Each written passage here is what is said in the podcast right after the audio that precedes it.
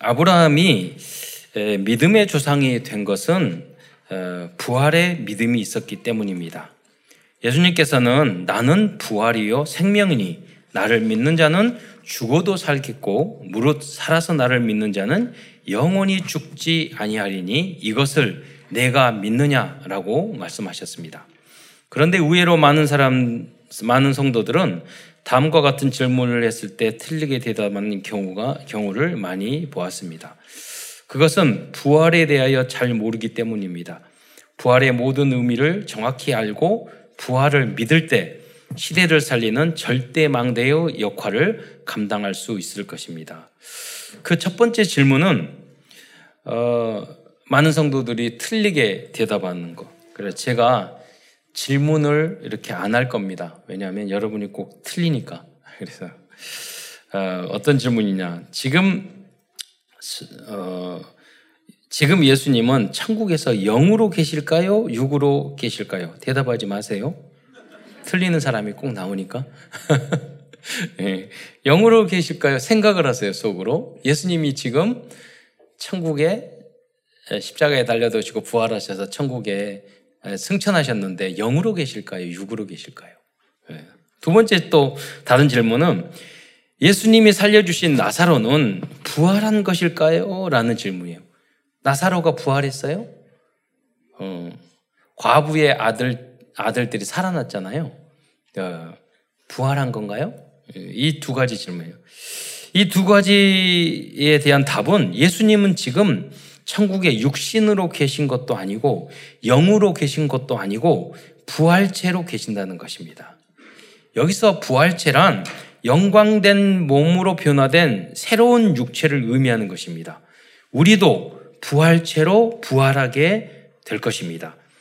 이 부활체란 하나님의 나라의 모든 것을 알고 누릴 수 있는 그런 어, 신과 같은 몸을 의미하는 것입니다. 영광스러운 몸을 어, 의미합니다.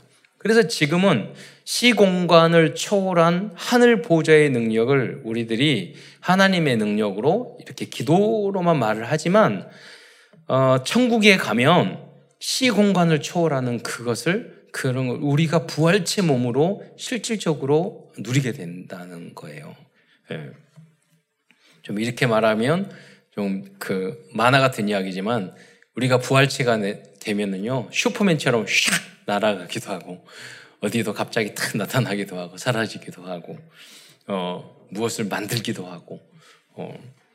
그래서 우리가 이 땅에서 좀 손해를 보고 뭐 잃고 또 만족하지 못하고 그래도요 에, 우리가 아무 걱정할 필요 없습니다. 왜냐하면 천국에 가면 모든 것을 누리게 될 거예요. 이 땅에서는 뭘 많이 먹으면 살쪄가지고 후회하잖아요. 천국에 가면 아무리 많이 먹어도 그 비대해지지 않을 겁니다. 예. 다이어트 필요 없습니다. 예. 그게 부활체예요. 예. 어, 두 번째 질문에 대한 답은 나사로는 부활한 것이 아니고 소생한 것입니다. 소생이라는 건뭐 어떤 거냐? 부활과 소생의 차이. 소생은 뭐 서른 살에 죽었다. 살아났어요. 그러면 서른 살이에요. 그리고 다시 시간이 지나면 병들고 늙어서 죽습니다. 그게 소생한 상태예요. 그러니까 나사로는 죽었다 살아났지만 그 지금 영생한 게 아니에요. 그러나 부활체는 늙지 않습니다. 그리고 영원히 살 수 있는 그런 어, 몸을 말을 하는 것입니다. 그게 부활체인 거죠. 그래서 전혀 다르죠. 어. 즉 예수님은 소생한 것이 아니라 부활한 것이고 요한복음 11장에 나오는 마리아와 마르다의 가족인 나사로는 부활한 것이 아니라 소생한 것입니다. 이것이 왜 중요한 것일, 것일까요? 과거부터 지금까지 대표적인 이단들이 주장했던 잘못된 교리 중에 하나가 뭐냐면 무엇이냐면 예수님은 영으로 부활하셨고 영으로 승천하셨고 영으로 재림하셨다 는 주장입니다. 이게 뭐냐면 초대교회의 가장 대표적인 이단이었던 영지주의자들이 이렇게 주장을 했어요. 영지주의들. 어떻게 거룩한 하나님이 더러운 육신의, 육신의 몸으로 올 수 있느냐. 말이 맞는 것 같죠. 그런데 성경하고는 전혀 맞지 않는 거예요. 그 신천지도 이렇게 가르쳐요. 여호와 증인도 이렇게 가르쳐요. 그러니까 그들은 구원받을 수 없고 부활체가 될 수가 없는 거예요. 왜? 안 믿으니까. 아, 저의 여러분 중요한 건 저희 고모부님이 평생 교사하시고 아주 제일 그 지역에서 가장 큰 교회 장로님을 쭉 하셨거든요. 어느 날 부활주일 날 제가 개척했을 때 어떤 이, 그, 어떤 이유리, 이유가 있어서 저희 교회 와서 예배 드린 적이 있는데 그날이 하필이면 부활주일이었어요. 그래서 제가 부활에 대한 증거에 대한 설교를 했더니 끝나고 나서 식사를 하면서 저희 고모부님이 저, 고모부 장로님이 저한테 뭐라고 말씀하시냐면 정 목사, 정 목사를 설교를 들으니까 부활이 믿어지네? 이야기를 하시는 거예요. 그래서 깜짝 놀라가지고. 어, 그러니까 그분은 30년 가까이 학교 교사가였기 때문에 머릿속으로는 부활을 그, 그, 과학적으로는, 합리적으로는 안 믿고 계셨던 거예요. 어. 그래서, 아, 많은 성도들이 이럴 수 있겠구나라는 생각을 가지고 부활주일마다 몇 가지 부활 증거에 대해서 이렇게 말씀을 드리는 것입니다. 그러나 여러분이 알아야 할 것은 우리가 하나님의 존재를 증명할 수 없어요. 우주 창조를 증명할 수는 없어요. 그러나 만약에 어떤 사람이 부활을, 부활을 우리가 증명할 수 없어요. 그러나 어떤 사람이 예수님은 부활을 안 했다, 부활을 안 한 증거를 말하면 그 부분에 대해서는 얼마든지 반박할 수 있어요. 하나님이 안 계시다. 하나님이 계시다 하는 것을 증명할 수 없어요. 영이기 때문에. 그러나 어떤 사람이 하나님이 안 계시다는 이야기를 하면 그 사람의 어떤 어떤 것 때문에 하나님이 안 계시다. 그걸 말해보라고. 거기에 대해서는 얼마든지 반박할 수 있어요. 네. 진화론. 여러분, 진화론이 틀렸다는 것은 얼마든지 증명할 수 있어요. 그러나, 지, 하나님의 창조를 한번 증명해봐. 그러면 하나님의 존재를 증명해 봐라. 그건 그건 믿음의 차원이에요. 그건 뭐냐면 우주의 끝이 존재하잖아요. 그런데 우주 우주의 끝없는 우주를 증명하라. 그거는 과학적으로 할 수가 없는 거예요. 그거는 믿음의 차원이에요. 어, 우리 이성과 그래서 비과학이 아니라 하나님의 창조와 부활과 천국과 지옥은 비과학이 아니라 초과학이에요. 과학을 뛰어넘는 것이라는 걸 여러분 알아야 돼요. 그래서 많은 학생들이 학교 다니면서 잘못 오해하고 있어요. 선생님들도 다 잘못 알고 있어요. 진화론이나 이런 게 다 과학이, 그거는 과학에 있었던 역사를 기, 술해 놓은 거지, 증명된 것은 아니에요. 그거는 논에 불과한 거지, 진리가 아니라는 거예요. 예. 어, 그, 그런 부분. 음, 그 부활도 마찬가지예요. 부활도 믿음의 차원이에요. 그러나 오늘 부활을 예수님 부활 안 했다 하는 부분에 대해서는 틀렸다는 이야기를 제가 이제 증명해 잠깐 몇 가지로 증명해 줄 수 있습니다. 그래서 여러분 여러분 희한하게 제가 직접 이단들한테 물어봤다니까요. 여호와 증인도 예수님이 1914년인가 여, 지금 재림하셨대. 어떻게 재림했냐면 영으로 재림하셨대. 그렇게 이야기를 해요. 지금도 예. 희한하게 그러니까 여호와 증인들도 아주 합리적인 것을 이해하니까 삼위일체가 안 믿어지는 거예요. 성령도 안 믿어지는 거예요. 그거는 성령의 역사로만 믿을 수 있는 거예요. 그래서 여호와 증인은 성 성령을 하나님의 힘이라고 그래요. 성 우리는 하나님이라고 말을 하는데 예, 그렇게 안 믿어요. 예. 그래서 여러분이 하나님을 믿게 되는 것은 하나님의 은혜인 줄 믿으시기 바랍니다. 오늘 이 시간 성령으로 역사하셔서 여러분이 천국, 지역, 부활, 우리의 영생이 예, 믿어지는 그 역사가 있기를 축원드리겠습니다. 예. 그래서 기독교 신앙의 핵심은 그리스도의 부활입니다. 세계 어느 종교도 부활을 중심으로 하는 종교는 없습니다.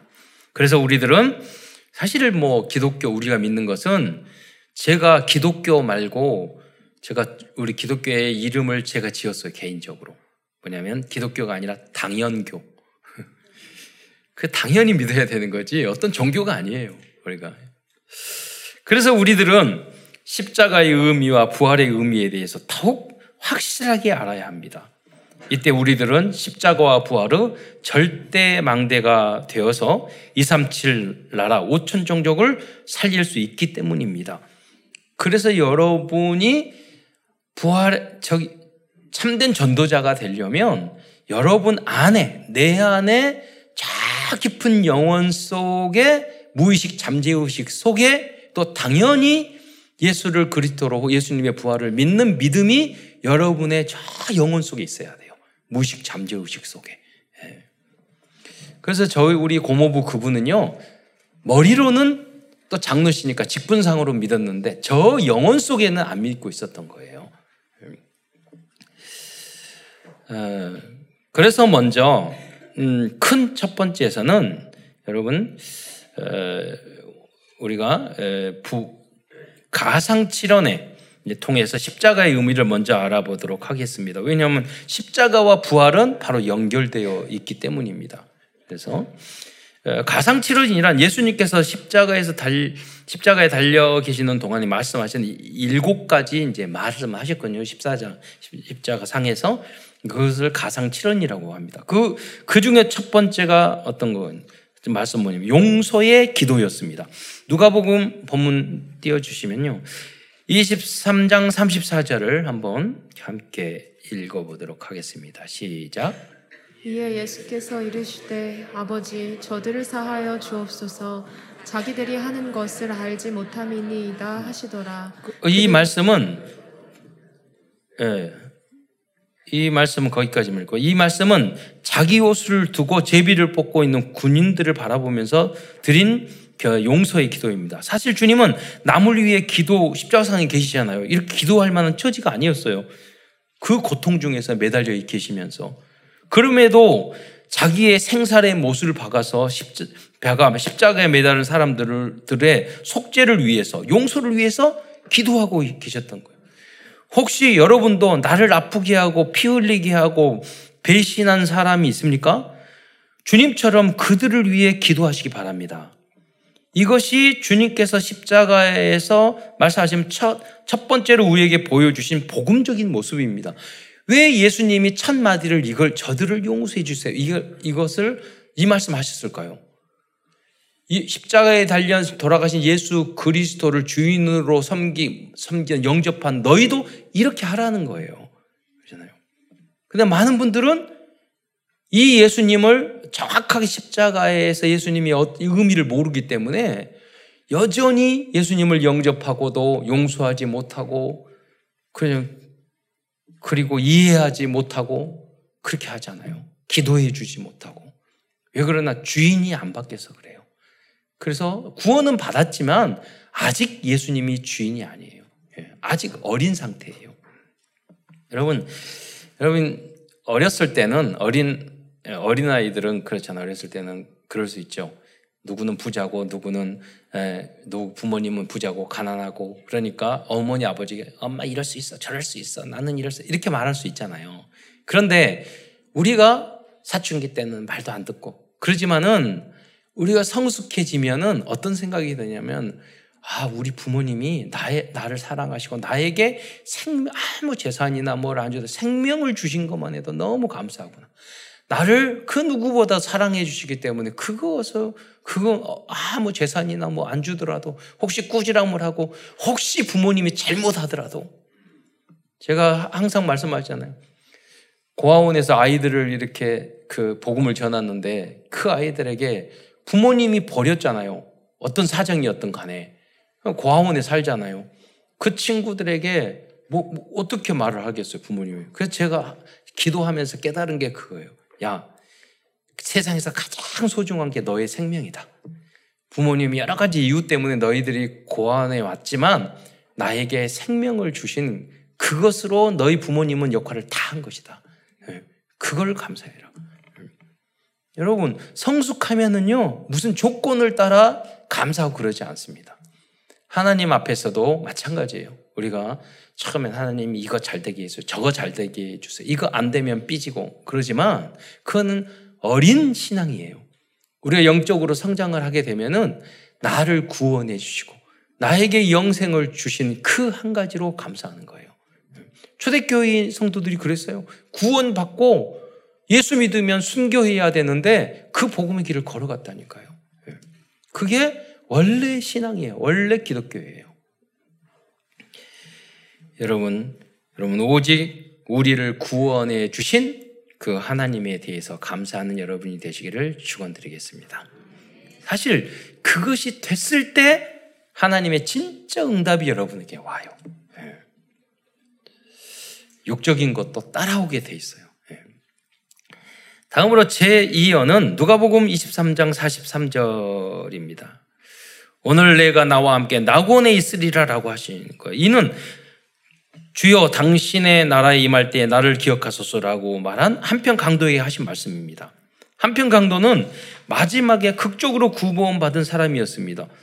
주님은 끝까지 마지막 순간까지 예수님은 생명 살리셨어요. 전도하셨어요. 그리고 이 한편 강도는요 예수님을 보고 뭐라고 그래요? 한편 강도는 잘못 봤어요. 아니, 당, 당신이 하나님이라며 내려와봐 십자가에 내려와봐 그리고 우리도 구해줘봐 빚고 왔어요. 근데 한편 강도는 야 저 우리는 나쁜 짓을 많이 해서 이렇게 십자가에 죽 강도 짓을 해서 이렇게 십자가에 죽지만 저분은 아무 잘못한 것이 없는, 없는 것 같다. 강도들이 소문은 또 잘 들어요. 그러잖아요. 소문 다 들었는데 좋은 일만 했더라 하더라. 억울한 억울한 일 당하셨, 당하셨다 하더라. 응? 그러면서 예수님한테 말, 말씀하셨어요. 당신이 가는 곳에 나도 있게 하시라. 예수님 말했잖아요. 지금 나와 낙원에 너도 있으리라. 그래 여러분 제가 신방을 갔는데요. 그 우리 집사님 나이 드신 집사님 남편분이 몸이 안 좋으셔가지고 거의 사망 직전이셨는데 집에 누워 계셨어요. 쇼파에 누워 계시는 거예요. 그리고 정신이 없다는 거예요, 그게. 어, 그런데 집에 탁 갔더니 탱화 있잖아요. 그 불교 그림이 쫙큰게 있는 거예요. 저는 그냥 거기에 집사님에게 복음을 전하고 그렇게 했죠. 전, 전혀 못 듣는 줄 알고. 복음 전하고 있고 나중에는 어, 믿으시죠? 뭐 이런 말씀하시니까 그 누워 계시는 그 남편 어르신이 아멘 그러는 거예요. 저는 깜짝 놀라 죽고, 죽고 돌아가신 분이 살아난 줄 알았어요. 그래서 생각해서 아 저분들이 영으로 안 듣는 줄 알았지만 귀로는 들으시는구나. 그러니까 끝까지 우리가 복음 누워 계셔도 어, 식물 인간 상태를 하더라도 끝까지 복음을 전해서 구원해내야 되겠구나 이런 생각을 이제 예, 하게 됐습니다. 아, 예수님도 그것을 우리에게 보여주시는 거예요. 그래서 우리가 노인 daycare 센터 하고 있잖아요. 마지막 기회예요. 이분들은 치매시기 때문에 오늘 영접하면 잊어버리시고 그 다음날 영접하셨어요. 그러니까 몰라 그래요. 그 다음날 영접시키고 날마다 영접하셔야 돼. 네. 여러분 그러나 다른 곳에서 노인복지시설을 하면 마지막 순간에 구원 못 받고 가시잖아요. 예. 그리고 우리가 당연히 해야 되는 거예요. 해야 되는 거예요. 절대적으로. 예. 다음으로 제 3원은 요한복음 19장 26절에 여자여 보소서 아들이니다. 이거 이, 이 말씀에 이건 육신의 어머니 마리아를 제자 요한에게 부탁하는 말씀입니다. 이후 사도 요한은 어디를 가든지 마리아를 모시고 예수님의 어머니 마리아를 모시고 다녔다고 합니다. 요한이 말년에 소아시아 에베소에서 목회할 때, 때 거기까지 모시고 갔고 에베소에서 에베소에서 마리아도 여생을 마쳤다고 보고 있습니다. 그러니까 예수님은 예수님은 육적인 어머니에 대한 역할도 끝까지 하셨다는 거죠. 자기의 구원 사역으로 끝나는 것이 아니라. 그래서 우리는 복음 가지는 가진 우리들은 가족에 대한 책임. 그렇잖아요. 사회에 대한 책임. 그것도 끝까지 해야 된다는 거예요. 예. 다음 제 4어는 마태복음 26장 46절에 엘리엘리 라바 사박다니입니다. 이는 나의 하나님 나의 하나님 어찌하여 나를 버리셨나이까라는 뜻입니다. 십자가에 달려 계시는 순간 예수님은 사람들에게도 하나님께도 버림받았습니다. 주님은 전 인류의 죄를 지고 십자가에 달려 돌아가셨습니다. 뿐만 아니라 주님은 십자가에서 죽으시고 부활하시기까지 사흘 동안 지옥의 고통까지 당하셨다고 보는 것입니다. 왜 하나님이 하늘이 까매졌을까요? 왜냐하면 예수님이 십자가에 달려 돌아가실 때 예수님의 그 안에서 정윤돈 목사의 그 나쁘고 더러운 죄가 보였던 거예요. 여러분의 모든 죄가 거기 보였던 거예요. 짊어지시고 그러니까 예수님의 모습이 너무너무 악한 거죠. 그러니까 돌아가실 수밖에 없는 거예요. 그, 그걸 뭐라고 그러면 우리를 대신해서 우리를 대표해서 그리고 대속의 제물로 주님은 어, 돌아가시고 십자 그리고 사흘 만에 부활하신 줄 믿으시기 바랍니다. 여러분 부활이 왜 중요한 줄 아세요? 성경은 오지 옥이라고 그래요. 무슨 말이냐면 일반 우리가 범죄를 잘못을 하잖아요. 그러면 형을 살았어. 그럼 감옥에 들어갔어. 그러면 5년, 10년 혹시 큰 죄를 지어서 살았어. 그럼 그분이 5년, 10년 나왔어. 옥에서 나왔다는 것은 그 죄 대가를 치렀다는 뜻이에요. 그러니까 예수 그리스도께서 십자가에 달려 돌아가시고 그 옥에 갇히셨는데 부활하심을 통해서 그 뭐냐면 우리의 모든 죄의 대가를 치루었다는 증거인 줄 그 부활의 증거인 줄 믿으시기 바랍니다. 그래서 부활이 중요한 거예요. 다음 제5호는 요한복음 19장 28절에 내가 목마르다입니다. 이때 주님은 벌써 6시간 가까이 십자가에 달려 계시며 물과 피를 다 쏟으셨습니다. 주님의 이 타는 목마름도 당연히 우리가 당해야 할 어, 고통을 대신 당하신 것입니다. 지옥은 최악의 목마름이 영원히 계속되는 것입니다. 그런데 주님이 대신 당하셨기에 이제 우리는 영원히 솟아나는 생수를 보장받게 되었습니다. 그래서 여러분도 예수를 정말로 믿는 사람은 복음적인 미소가 있어요. 입가에. 아, 아, 지난주에 하나님의 부르심을 받은 우리 서정래 장로님도 보면은요, 항상 대화를 할 때 보면 입가에 대화 속에 항상 미소가 있어요. 예, 복음적인 미소. 어떤 우리 집사님 한 분도 보시면요, 여러 가지 힘들고 어려운 일이 많아요. 그런데 항상 웃는 영혼의 웃음이 있어요. 그, 근데 어떤 분은 보면은요, 복음 얼굴에 짜증, 불신, 그런 게 항상 있어요. 깔려 있어. 왜 그러냐? 그, 그 사람 구원은 받았지만 내 인생의 주인을 부활하신 그리스도로 안 바꿔왔기 때문이에요. 네. 초대교회 성도들은요, 감옥에 들어가서 매를 맞아도 찬양했어요. 기뻐했어요. 음. 참된 기쁨이 있어요. 여러분의 기준이 돈, 자식, 고통, 내 주변에 있는 여러분, 거기에, 여러분 그 문제가 해결되면 여러분 참된 행복이 있을 것 같아요? 아니라니까요. 여러분, 여러분 이 자리에 예배의 이 자리에 있는 게 성공자인 줄 믿으시기 바랍니다. 예. 여러분 돈 많이 벌어도 성공 아니에요. 돈 있는 사람 자살 많이 해요. 우울증 더 많이 걸려요. 예. 인기 많았던 연예인들이요. 그 여러 가지 강박증 그런 거 많이 걸려요. 예. 아, 다음은 제6어는요. 요한복음 19장 3, 30절에 다 이루었다입니다. 그러니까 주님이 십자가상에서 우리 구원의 모든 것을 다 이뤘어요. 무엇을 다 이루어서 그리스도께서는 이제 인간들이 구원받을 수 있는 조건을 완전하고도 충분하게 다 이루어 주신 줄 믿으시기 바랍니다. 그래서 이제 사람들은 이 사실을 믿고 영접하면 천국에 갈 수 있습니다. 어떤 분은 모든 문제 끝이라고 그러니까 아, 모든 문제 끝나고 예수님 영접했는데 아직도 문제가 많은데요? 그렇게, 그렇게 말씀하시는 거예요. 다 이루었다는 것은 구원을 완성하셨다는 거예요. 그래서 구원의 모든 여정을. 그래서 예수님이 구원을 완성하고 나는 구원받은 하나님 자녀예요. 그러면 천국과 지옥에 안 가고 영원한 천국이 보장됐어. 이걸 믿으면요. 뜻이 하늘에서 이루어진 것 같이 이 땅의 문제도 문제가 아닌 줄 믿으시기 바랍니다. 순교 어떤 문제도 문제가 아니에요. 여러분 다른 것을 여러분이 부활이 부활을 믿는 것이 참된 인생의 성공인 줄 믿으시기 바랍니다. 예배의 자리에 있는 여러분이 참된 성공자인 줄 믿으시기 바랍니다. 성공으로 성공을 쫓아가지 마세요. 매일 하나님을 누리고 기도를 누리고 작은 것에 감사하세요.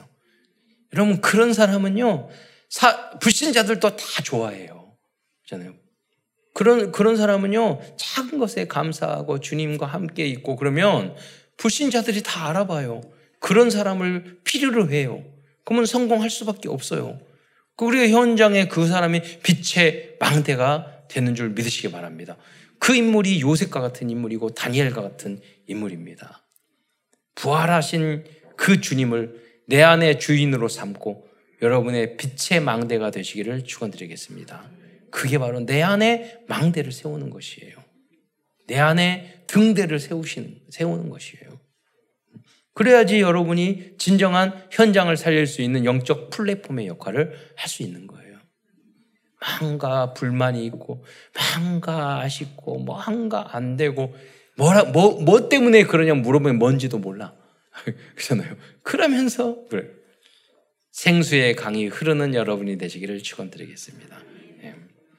예. 맨날, 맨날 스트레스 쌓여가지고 장 꼬여서 소화 안 되고, 생수의 강이 배에 흘러나리라. 그러잖아요. 염려 근심이 많으면요 장이 꼬이고 그래서 소화도 안 되고 위장도 안 좋아지고 그래요. 왜 부활하신 주님을 진짜 안 믿으니까 그래요. 모든 염려 문제를 주께 맡기는 여러분이 되시기를 축원드리겠습니다. 뭐가 이루어져서 돼서 만족할 수는 절대 없어요. 거기에 기준을 두시면 여러분 계속 불행해요. 오직 그리스도의 기준 듣는 부활하신 주님으로 만족한 여러분이 되시기를 축원드립니다. 그러면요, 여러분이 어디를 가든지 부활의 역사를 이루어요. 예. 살려내는 역사를 이루어요. 다 살아나요. 예. 몸도 살아나고, 가정도 살아나고, 여러분, 현장도 살아나고, 경제도 살아나고. 예. 마지막으로 제 7호는 노가봉 23장 46절에 아버지여 내 영혼을 아버지 손에 부탁하나이다입니다. 이것은 죽음을 수용하는 모습입니다. 제가 한 분의 간증을 들었는데요. 어떤 권사님이 돌아가시기 직전에 신방을 갔대요. 가서 막곧 돌아가시는데 아 권사님 우리가 돌아가시니까 우리 천국 가면 하나님 만나고 천국에서 영원히 살 수 있으니까 그때 봬요. 막 이렇게 말을 했더니 그 권사님 그랬대요. 안 믿어지는데 어떡해? 그러면서 꼴까딱 돌아가셨대요. 저도 직접 몇 명 경험했어요. 마지막 병 들고 그 순간에 보니까 안 믿으시더라고요. 네. 아, 우리 어제 권사님 따님이 우리 교회는 안 다니는데 왔어요. 그 권, 권사님 몸이 안, 갑자기 말도 안 하시고 그 병이 드시는데도 이렇게 그렇게 말도 안 전달을 또 하지 말라고 하셔요. 조용히 보니까 병원에 입원하셨고 그 그래서 그 사망 선고까지 다 이미 받으셨는데 따님을 딱 보내서 이렇게 이렇게 돼, 돼서 어, 여러 가지 말씀을 전달을 해주시고 어디 병원에 계신다. 그래서 내일 신방 가기로 했는데 그 따님한테 따님도 믿음이 없어서 교회도 제대로 다니는지 모르겠는데 그, 그 따님한테 그랬어요. 나 걱정하지 마. 저 나는 갈 곳이 있으니까. 예. 그러니까 뭐냐면 내가 죽음의 질병이 오, 더라도요 정말 하나님을 믿기 때문에 잘 정리를 예, 하시더라고요. 그런 모습들. 예. 이게 부활의 능력을 믿는 성도들의 모습인 줄 믿으시기 바랍니다. 예. 그래서 예수님도 그걸 내 영혼을 제 7원이 그거요. 영혼을 주님 아버지 손에 부탁하나이다. 이 고백은 영원한 천국에 대한 소망과 확신을 담고 있는 것입니다.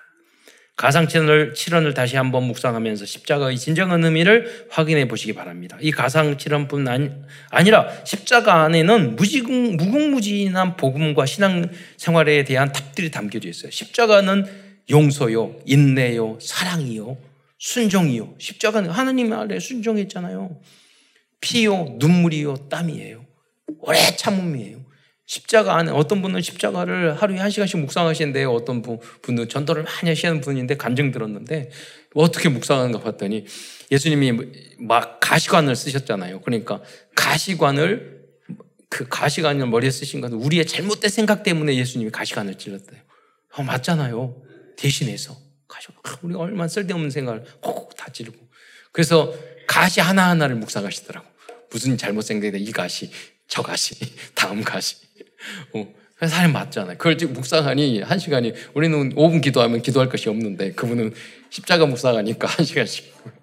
그리고 우리의 손으로 잘못한 것 때문에 손에 못 박히시고 우리가 가야 골 가야, 가지 말아야 될 곳을 갔던 그 발걸음 때문에 발에 못 박히시고 우리의 몸으로 지은 죄 때문에 채찍 맞으시고 예.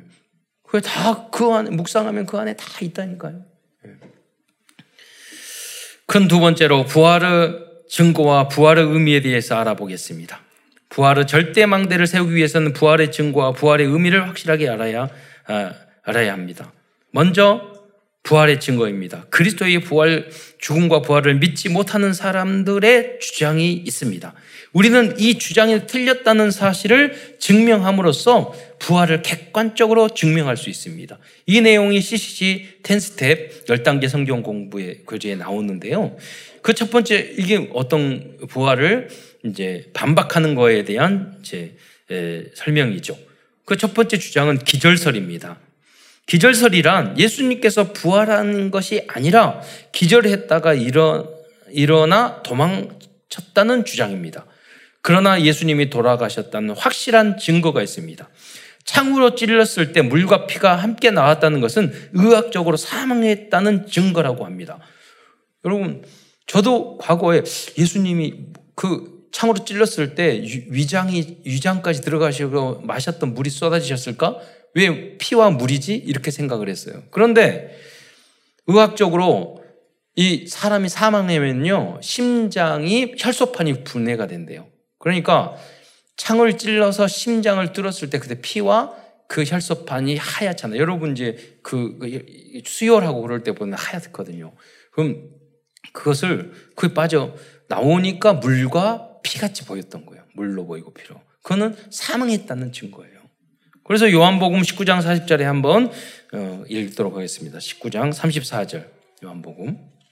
어, 안, 안 남았나? 예. 거기 보면 그 중에 한 군인이 창으로 옆구리를 찌르니 곧 피와 물이 나오더라라고 기록되어 있습니다. 그런데도 불구하고 만약 기절해서 눈을 떴다 하더라도 온몸은 세마포에 감겨져 있었습니다. 그리고 손과 발은 못에 박혀 있습니다. 그러면 걸을 수 없었을 것입니다. 그래서 동굴 무덤에 나오려면 기어서 나와야 돼요. 그런데 동굴에 넣으면 약 6톤 되는 돌로 막혀져 있었어요. 그럼 손과 발 그걸 억지로 해서 밀었어. 만약 동, 동굴에 돌을 밀어서 나왔다 하더라, 하더라도 성경에 나왔잖아요. 밖에 누가 있었죠? 부활한다고 말을 했기 때문에 로마 군인대가 지키고 있었어요. 이렇게, 이렇게 해서 포복에서 기어 나오면 어 이거 기어 나왔네 살았네 칼로 또 죽였을 거예요. 네. 그래서 즉 기절설을 주장하는 것은 불가능하다는 것을 말을 하는 거예요. 예. 두 번째 도난설입니다. 도난설에는 두 가지가 있어요. 먼저 예수님의 제자들이 시체를 가져 가져가 숨겼다는 주장이에요. 이 주장이 말이 안 되는 이유는 예수님의 열두 제자들 열명이 순교를 하였기 때문입니다. 예수님의 제자들은 그리스도의 부활을 목격하였기 때문에 평생 부활의 믿음을 증거하는 삶을 살다가 모두 순교하였어요. 그게 간접적인 부활의 증거예요. 다음은 유대인들의 지도자들이나 로마 정부에서 예수님의 시체를 숨겼다는 주장입니다. 만약에 그렇다면 초대교회가 부흥했을 때 로마 정부나 유대 지도자들이 숨겼다 그러면 야 우리가 이 시체 가지고 있어 뭘 부활을 해서 여기 시체 했다 여기 시체 여기 있지 이렇게 말했을 거 아니에요. 그러지 않았거든요. 다음은 환상설입니다. 그럼 나중에 300년 후에 로마가 기독교로 국교화됐잖아요. 예. 왜 부활에 부활을 믿었기 때문이에요. 부활이 확실하기 때문에 그런 다음은 환상설입니다. 환상설이란 잘못 보았다는 것입니다. 이 주장이 말이 안 되는 이유는 부활하신 예수님께서 여러 번 여러 여인들과 제자들에게 나타나신 것이 기 록되어 있어요. 예수님이 부활 후 40일 동안 계셨는데 11번 예수님이 나타나셨어요. 왜 그럴까요? 왜 예수님이 이렇게 40일 계셨고 또 나타나셨을까? 부활하셨다는 걸 확실히 보여주기 위해서. 그뿐만 아니라 고린도전서 15장 6절에는 500여 형제에게 일시에 보이셨다고 기록되어 있기 때문입니다. 동시에 여러 사람이 환상을 볼 수는 없습니다. 그래서 환상설도 성립될 수 없습니다. 또 다른 주장은 예수 그리스도는 역사적인 인물이 아니라는 것입니다. 즉 예수 그리스도는 역사상 존재했던 인물이 아니라는 황당한 그런 주장이죠. 그러나 인류 역사에서 예수 그리스도처럼 저 그리스도처럼 많은 영향을 끼친 인물은 존재하지 않습니다. 어떤 학자가 그런 말했어요. 예수 그리스도가 존재하지 않았다고 주장한다면 100년 이전의 인물은 그 누구도 존재했다고 증명할 수 없을 거라고 이야기했어요. 여러분 그 이순신 장군이 500년 전, 예, 약 몇, 몇백 년 전의 분인데 이순신 장군이 정죄했다는 그 증거, 난중일기도 있고 있지만 그 증명이 별로 없다니까요. 여러분. 그 예수님이 성경에 대한 자료들요 어마어마 신구 신약에 대한 그 책들도요 사본이 5천 개가 넘어요. 예. 그러니까 어떤 인물들보다도 그, 그 증명할 수 있는 자료가 역사적인 자료, 객관적인 자료, 고고학적인 자료가 가장 많은 분이 예수 그리스도예요. 그런데 믿음이 없으니까 이분들은 억지 주장을 하는 거예요. 어, 존재하지 않았다 이렇게. 세종 제한도 증명할 수 있고 아무도 증명할 수 없어요. 예. 예수 광개토 대왕도 증명할 수 없고 없다니까요. 아, 다음은 부활의 의미에 대해서 말씀드리겠습니다. 부활의 의미라면 뭐 수없이 말을 할 수 있지만 몇 가지만 말씀드리겠습니다. 첫 번째 부활은 구약의 말씀이 성취된 사건입니다. 아브라함이 이삭을 번제로 바친 사건은 아브라함의 부활 신앙을 미리 보여주신 사건입니다. 그래서 신약 성경 히브리서에는 이를 설명해 주고 있습니다. 히브리서 11장 19절 말씀을 함께 읽어보도록 하겠습니다. 시작. 그가 하나님이 능히 이삭을 죽은 자 가운데서 다시 살리실 줄로 생각한지라 비유컨대 그를 죽은 자 가운데서 도로 받은 것이니라. 어 그러니까 구약에는 자세하게 설명이 나오지 않았지만 신약의 히브리서 제자는 아브라함이 자기 독자 이삭을 번제로 드리려고 칼로 찔러서 죽이려고 했던 것은 내가 이렇게 하더라도 하나님은 내 아, 독자 이삭을 살려줄 걸로 믿었기 때문에 순종했다는 거예요. 근데 히브리서에는 그래서 아브라함이 부활의 믿음이 있었다는 것을 기록하고 있는 것입니다. 또한 요나가 물속 물고기 뱃속에서 밤낮 사흘 동안 있다가 살아난 것도 부활을 미리 보여준 사건입니다. 어, 예수님이 이 사실은 직접 말씀하셨죠. 어, 요나가 있었던 것처럼 내가 부활하겠다고. 사흘 만에 뱃속에서 나왔던 것처럼. 이뿐 아니라 부활은 수많은 영적인 의미를 가지고 있습니다. 첫 번째로, 두 번째로 부활은 원죄 문제가 해결되었다는 것을 다는 의미입니다. 어. 세 번째로 부활은 죽음의 문제가 해결됐다는 것입니다. 그래서 부활하신 그리스도를 영접하면 지금 영원한 생명을 얻게 되는 줄 믿으시기 바랍니다. 네 번째로 부활은 창세기 3장 문제가 해결됐다는 의미입니다. 즉 부활은 불신앙, 죄, 사탄의 문제가 깨끗이 확실히 영원히 해결되었다는 것을 의미하는 것입니다. 여러분이 윤리 도덕적으로 뭐 실수하고 잘못하고 그 아무 관계가 없어요. 믿음으로 구원을 얻게 되는 줄 믿으시기 바랍니다. 이 예수님이 여러분의 이 부활하신 주님이 여러분의 삶의 주인이 되면 여러분의 삶도 조금씩 조금씩 다 변하게 될 것입니다. 다섯 번째, 부활의 또 다른 의미는 부활의 주님을 주인으로 영접한 사람은 영혼과 마음과 육신까지 재창조될 수 있다는 것을 어, 의미합니다. 뿐만 아니라 여섯 번째로 부활을 정말로 믿는 하나님의 자녀들은 절대 불가능을 절대 가능으로 변화시킬 수 있습니다. 인생은 여러분 길고도 짧아요. 여러분 짧은 인생에 어마어마한 일을 이룰 수 이루어 놓은 사람들이 많이 있잖아요. 저는 우리 후대 랩런트가 이 부활하신 예수님을 나의 삶의 주인으로 삼고 절대 불가능한 것을 절대 가능으로 만드는 그런 주역들로 잘 성장하시기를 축원드리겠습니다. 음. 일곱 번째 진정으로 부활의 의미를 이해하고 부활의 능력을 믿는 사람만이 현장의 영적 플랫폼, 복음의 파수망대, 말씀의 안테나의 역할을 담당할 수 있습니다. 이러한 분들이 70인 제자입니다. 또한 너무 감사한 이유는 여덟 번째로 부활은 사망, 사탄, 지옥의 권세를 박살낸 사건이기 때문입니다. 이 주님의 부활의 능력과 은혜가 여러분들의 영혼과 삶 속에 충만하시기를 축원드리겠습니다. 결론입니다. 오늘도 그리스도의 십자가와 부활을 통하여 우리들이 붙잡을 하나님의 CVDIP를 정리하면서 말씀을 마치기로 하겠습니다. Covenant 언약과 복음입니다. 복음 중의 복음은 그리스도의 십자가의 대속과 부활의 주님의 부활입니다. 두 번째 비전입니다. 우리들의 평생 비전은 237 나라 5천 종족들에게 참된 부활의 복음과 그 의미를 바르게 알려주는 것입니다. 드림 꿈입니다. 만약 우리들이 그리스도의 십자가, 십자가의 의미와 부활의 의미를 24시간 수시로 이렇게 묵상하고 증거한다면 우리들의 모든 꿈은 이루어질 것입니다. 이미지입니다. 우리들은 하나님의 형상, 생기와 에덴의 축복을 받은 하나님의 자녀입니다. 문제 앞에서 393 기도에 집중한다면 237 치유 서밋의 응답을 누리게 될 것입니다. 프랙티스 지속적인 실천입니다. 현장에서 30, 300 영접, 30 다락방, 3지교회를 위하여 조금만 도전해, 도전해 보시기 바랍니다. 절대 불가능을 절대 가능으로 변화시키는 응답을, 응답을 체험하게 될 것입니다. 끝으로 말씀 운동, 기도 운동, 전도 운동을 통하여 현장의 복음과 부활의 일천망대를 세우는 모든 성도들과 후대 렘던트들이 되시기를 축원드리겠습니다. 기도하겠습니다. 사랑해 주님, 참으로 감사합니다. 오늘 부활 주일을 맞이하여 하나님 그 소중한 언약의 메시지를 주신 것 참으로 감사를 드립니다.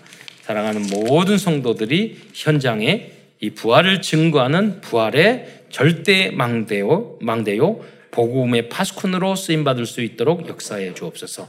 특별히 오늘 유아 세례를 받고 또 입교와 세례식을 받는 우리 귀한 우리 렘넌트들과 성도들과 그 가정 위에 하나님 천만 배의 축복을 증거하여 주시어서 날마다 부활의 주님을 체험하는 그런 승리하는 삶을 살아갈 수 있도록 평생 주님께서 임마누엘로 함께하여 주옵소서. 그리스도의 신 예수님의 이름으로 감사하며 기도드리옵나이다.